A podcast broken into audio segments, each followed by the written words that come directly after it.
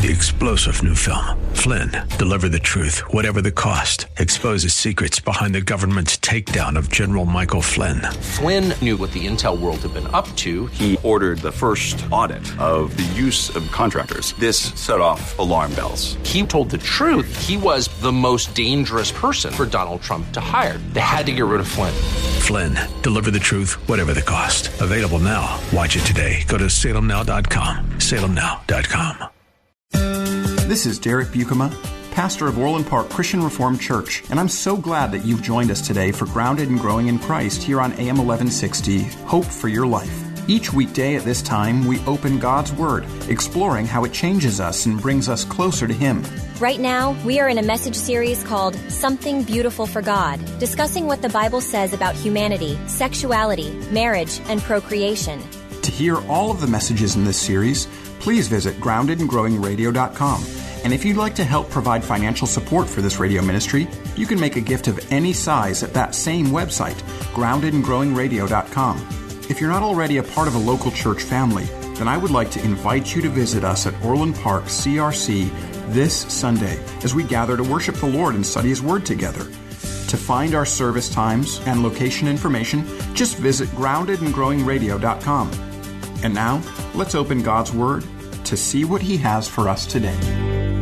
Would you turn with me in your Bibles to the book of 2 Timothy? We're going to be taking a look at 2 Timothy chapter 1 verses 1 through 7 this morning. We're going to talk today about the covenantal blessing of a Christian family. We see that specifically worked out in this part of the text as we give thanks to God for it. So would you give your attention along with me to 2 Timothy chapter 1 verses 1 through 7 an apostle of Christ Jesus by the will of God, according to the promise of the life that is in Christ Jesus.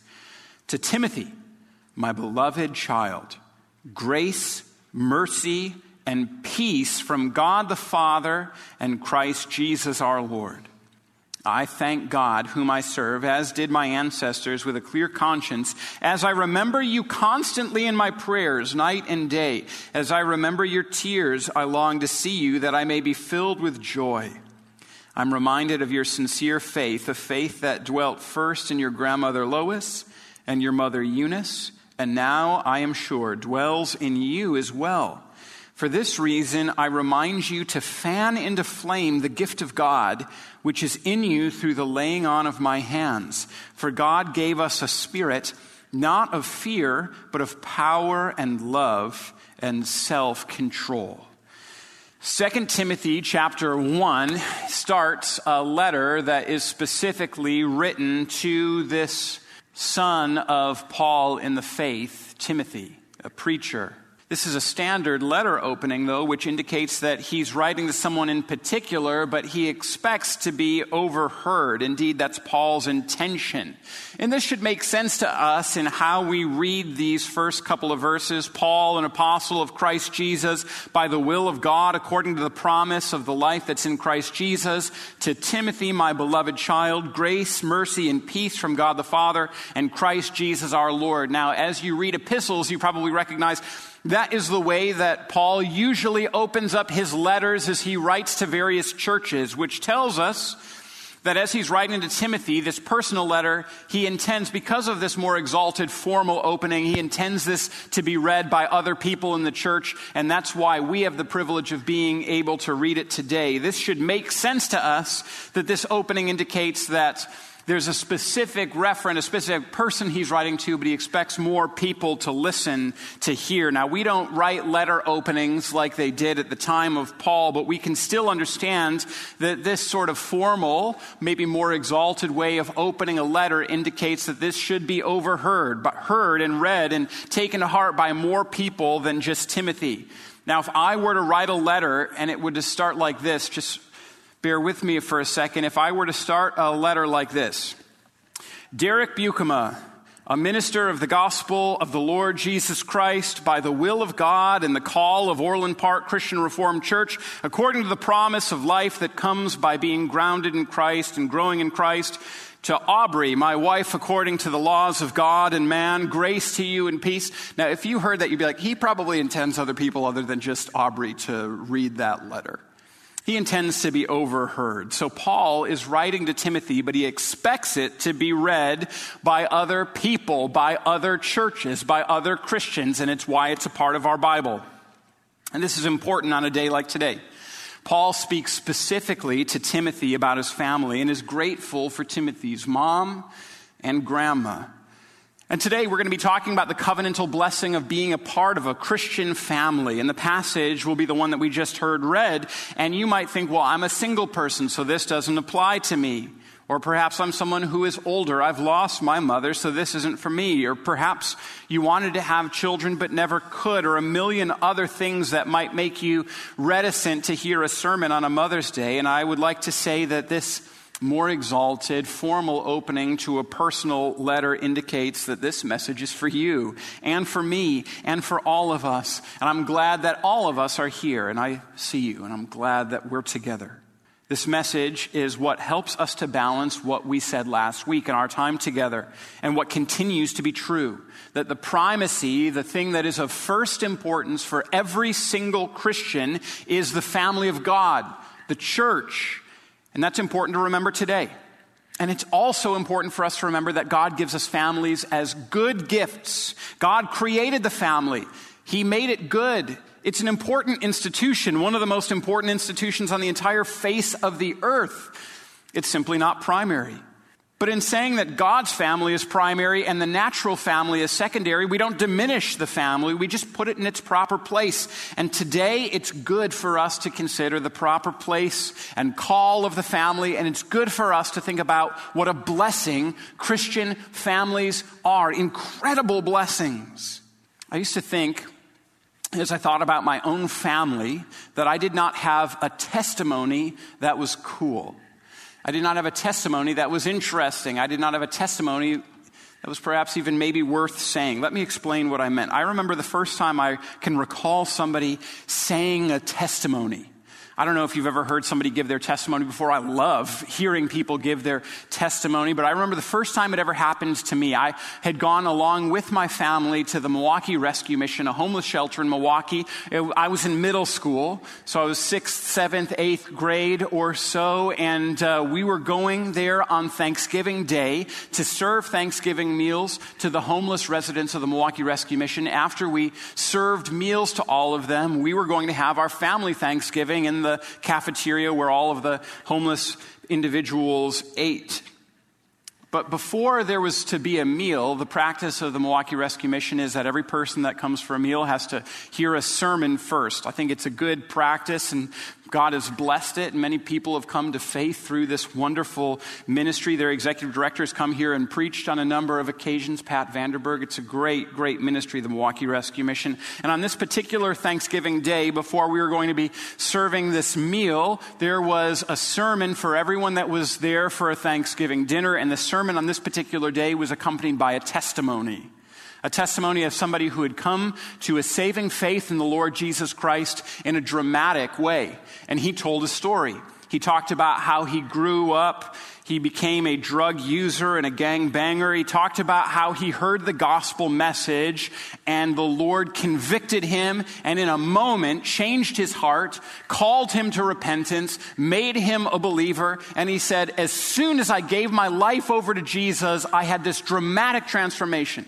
I had no more desire to be a part of that life I was once a part of. I had no more desire for drugs. I had no more desire for all of the sinful cravings of the flesh that had characterized my life before coming to the Lord Jesus. He said, This is what God has done in my life, making me a Christian. And you, he said, you should have a testimony as well. You should be able to speak of that one moment that God changed your life and called you out of darkness and into life. And I walked out of that testimony and I was scared because I did not have that kind of testimony. I didn't have a specific moment that I could point to. And I talked to my parents about it afterwards. I was like, I don't remember not being a Christian. Does that mean I'm not really a Christian because I don't have this specific moment? I don't have this specific point that I can reference? And they said, No, it's all right, Derek. You're a Christian. Don't worry about it. Some people grow up in Christian families and don't have dramatic turning points. And that doesn't mean you're not a Christian.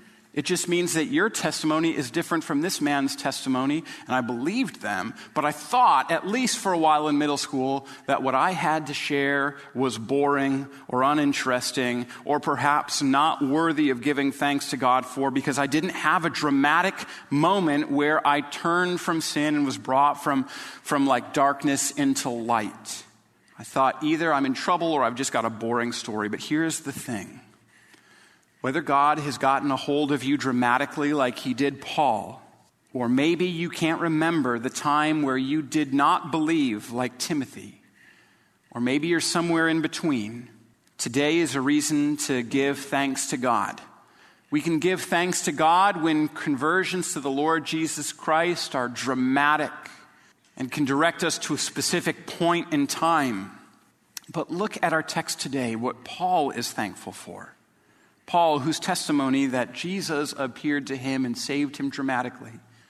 Paul thanks God for the covenantal blessing of the family that Timothy was raised in. Because it's a covenantal blessing to have a Christian family. Paul begins the letter like he does almost every letter, giving thanks. In verse 3, I thank God, whom I serve, as did my ancestors, with a clear conscience, as I remember you constantly in my prayers, day and night. Paul thanks God for Timothy, and he prays for him. And he remembers the tears that Timothy has shed, and he longs to see him. And then he thanks God for something in particular. He thanks God for the faith that Timothy has, for the sincere faith that Timothy has, and for the fact that that faith has come to him from a believing grandmother and a believing mother.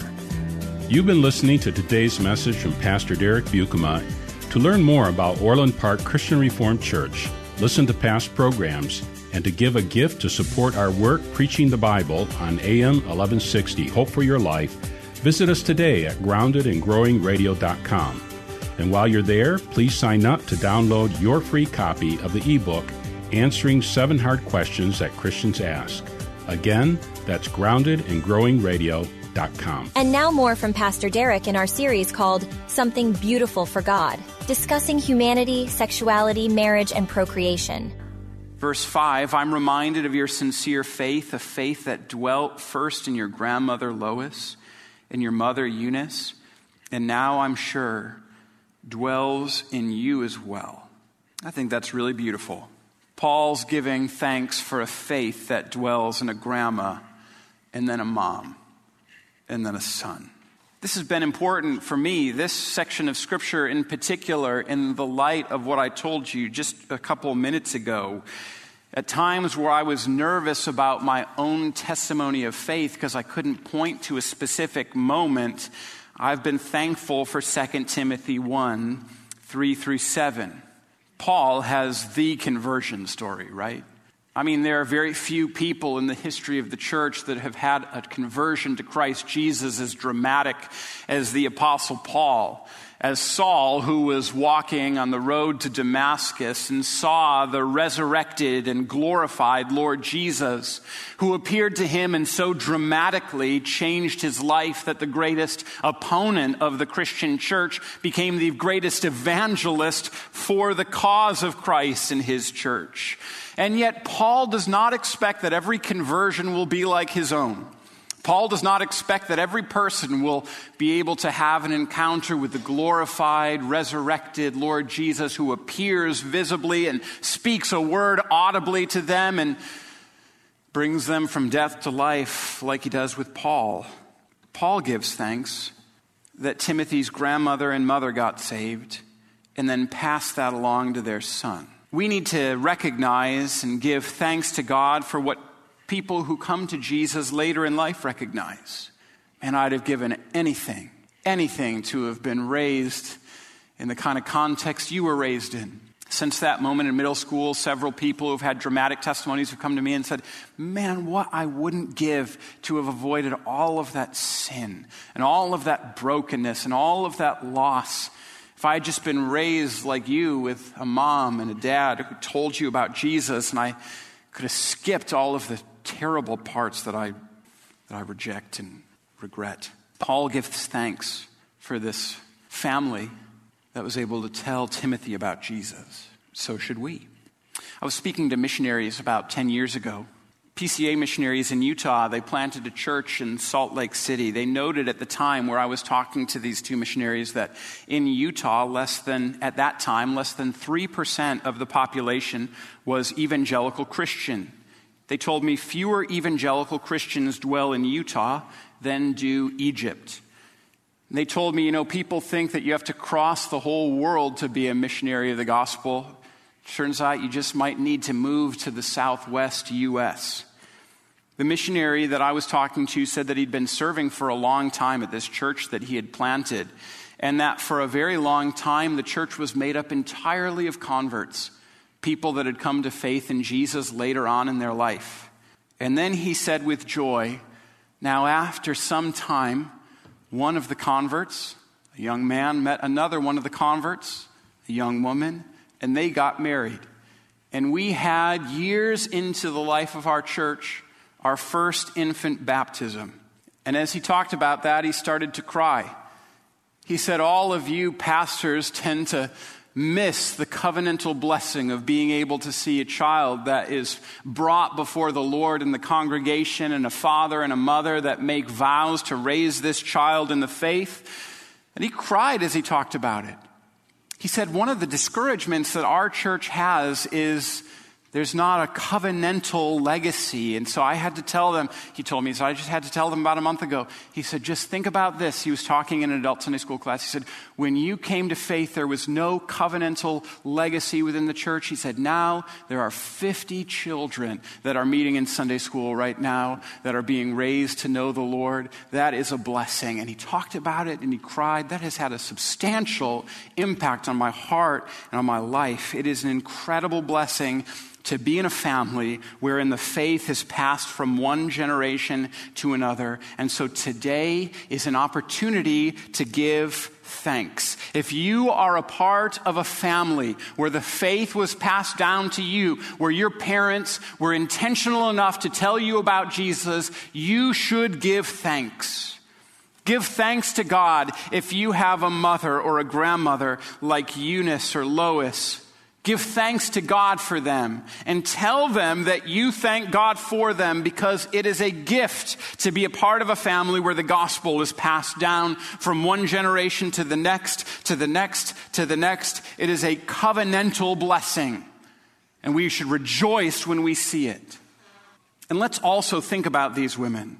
Let's also think about Timothy's mother, Eunice, and his grandmother, Lois. Let's think about what wonderful ladies these were, raising their children to follow Jesus in a time of persecution. Think about it. It wasn't very long in the life of the church until a great persecution came.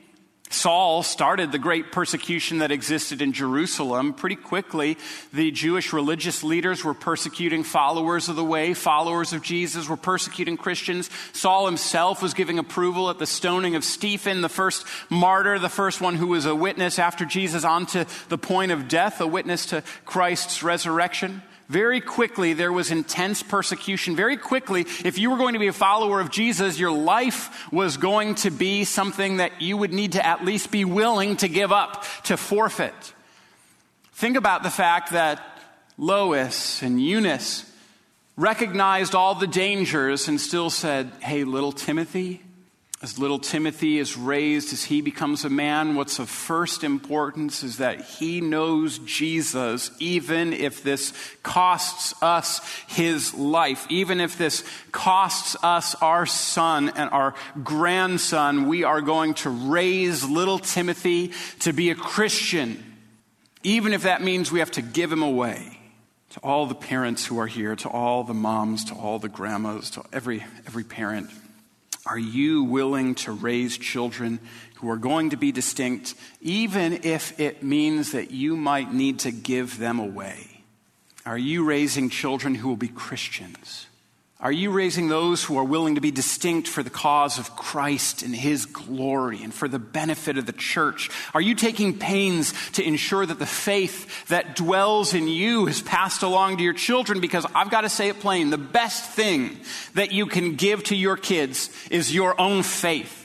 The best thing that you can give to your children is for them to see that you trust in Jesus. The best thing that you members of this Christian family can give to other Christian members is for them to see that you really and truly love Jesus. The best gift that you can give to any child that is offered by a mom and a dad in baptism is for you to be faithful to the vows that you make each time that happens, to pray for them, to tell them about Jesus, to show them Jesus through your word and example. This is the best thing that you can give to any child. This is more important than setting them up for success or giving your child or any child a good education. As important as that is, it's even more important than your time with them or your affection for them, which is of incredible importance. I'm not diminishing that. The most important thing that you can give to them is Jesus, is to tell them about Jesus. And let me tell you this morning in your hearing that I am thankful for my own mother in this regard. This is one way where she excelled.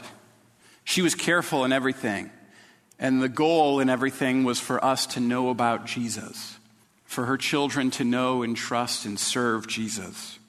Let me give you a couple of examples of how careful my mom was we would walk by, you know, one of those wishing wells in the mall and want to toss coins in. You know, those places in the mall where you can toss coins, and we asked all the time. We were never allowed to toss coins into a wishing well. And we would say, Why, mom? And she's like, Well, it's bad stewardship. We want to save our coins and use them for the kingdom of God. But also, God answers prayer. The universe doesn't answer wishes, and so we're not going to toss coins into a wishing well. Now, if you've tossed coins into a wishing well, I don't think that you're trying to teach bad stewardship, right? Or try to teach your children that it's not about prayer, it's about the universe granting wishes. I'm just telling you the way that our family operated because this was one of the intentional ways that my mom wanted for us to sort of live.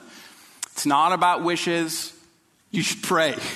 And you should save and invest that quarter you were about to throw into that wishing well right there. It might bring a return, you know, someday. Put it in Doge or something like that, and you might get 15. Apparently, most of you haven't heard about Dogecoin. So, uh,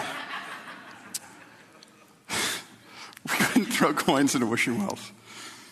But there was also persistence in trusting Jesus evident in other ways. We prayed for neighbors who weren't Christians or a part of the church.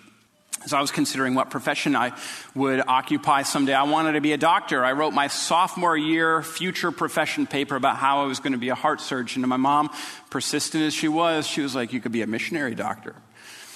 And then I was like, you know what? I want to give up on the doctor thing. I'm going to, I'm going to drive a truck. I was very captive by the like 51 cent a mile thing that was put on the back of trucks. And I thought, it doesn't sound too bad. I'd like to do that for my life. And my mom said, you could be a missionary truck driver. And every time, every time I talked about what I wanted to do or be sometime, my mom would redirect it to the mission field. And well, here I am now, not a truck driver, not a doctor, but a, a minister of the gospel Thank you for that.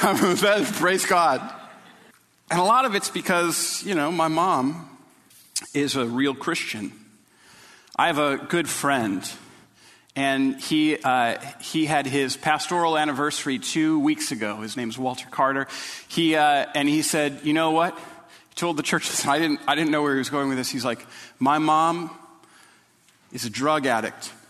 She drug us to this church and she drug us to that church. She was just always dragging us to this and that church. We always had to go to church events because she wanted for us to be Christians. That's the best thing. The best thing a mom can give a child. It's the best thing a parent can give a child faith in Jesus. Dragging them to this church event and that one. Moms and dads, the most important thing that you can give to your children is to teach them to know and love Jesus. And don't miss this, grandparents, either. Notice how Paul references Lois and Eunice, Eunice and Lois, the mother and the grandmother. Don't think, grandparents, that your responsibility is just to spoil the grandkids and give them a bunch of candy and send them home. Although we parents, we love that. You know, we love when our kids are sugared up and then given to us for the responsibility of putting them to bed. And there's some, you know, you got to enjoy that, grandparents. I think it's good if you do all that sort of thing. But don't think that that's the sum total of your responsibility as grandparents or nieces or nephews. Don't think it's just to to have fun or to spoil or to play games, all those things are wonderful. But pray, pray. recognize that you're a part of the covenantal blessing of following after the Lord Jesus. Like I said at the beginning, an exalted formal greeting reminds us that the word that goes here is to Timothy indeed, but needs to be overheard and applied more broadly by the church. And so that reminder is this that every person who's a part of this congregation or who trusts in Jesus and can hear my voice right now, we're all called to the same covenantal responsibility being spiritual moms and dads to all of the children that are growing up within this congregation, to pray for them that they might know and trust and follow Jesus, to give of ourselves, to spend time with them. You've been listening to today's message from Pastor Derek Buikema. To learn more about Orland Park Christian Reformed Church, listen to past programs, and to give a gift to support our work preaching the Bible on AM 1160 Hope for Your Life, Visit us today at groundedandgrowingradio.com. And while you're there, please sign up to download your free copy of the ebook, Answering Seven Hard Questions That Christians Ask. Again, that's groundedandgrowingradio.com. This is Pastor Derek Buikema, and on behalf of Orland Park Christian Reformed Church, we want to thank you for your support and partnership in proclaiming the gospel here on AM 1160 Hope for Your Life. If you're looking for a local church to call home, Orland Park Christian Reformed Church welcomes you to worship with us this Sunday. You can find all the details online at groundedandgrowingradio.com. Thanks again for joining us, and until next time, may God bless you. Three star general Michael J. Flynn, head of the Pentagon Intelligence Agency, knew all the government's dirty secrets. He was one of the most respected generals in the military. Flynn knew what the intel world had been up to, he understood its funding. He ordered the first audit of the use of contractors. This set off alarm bells.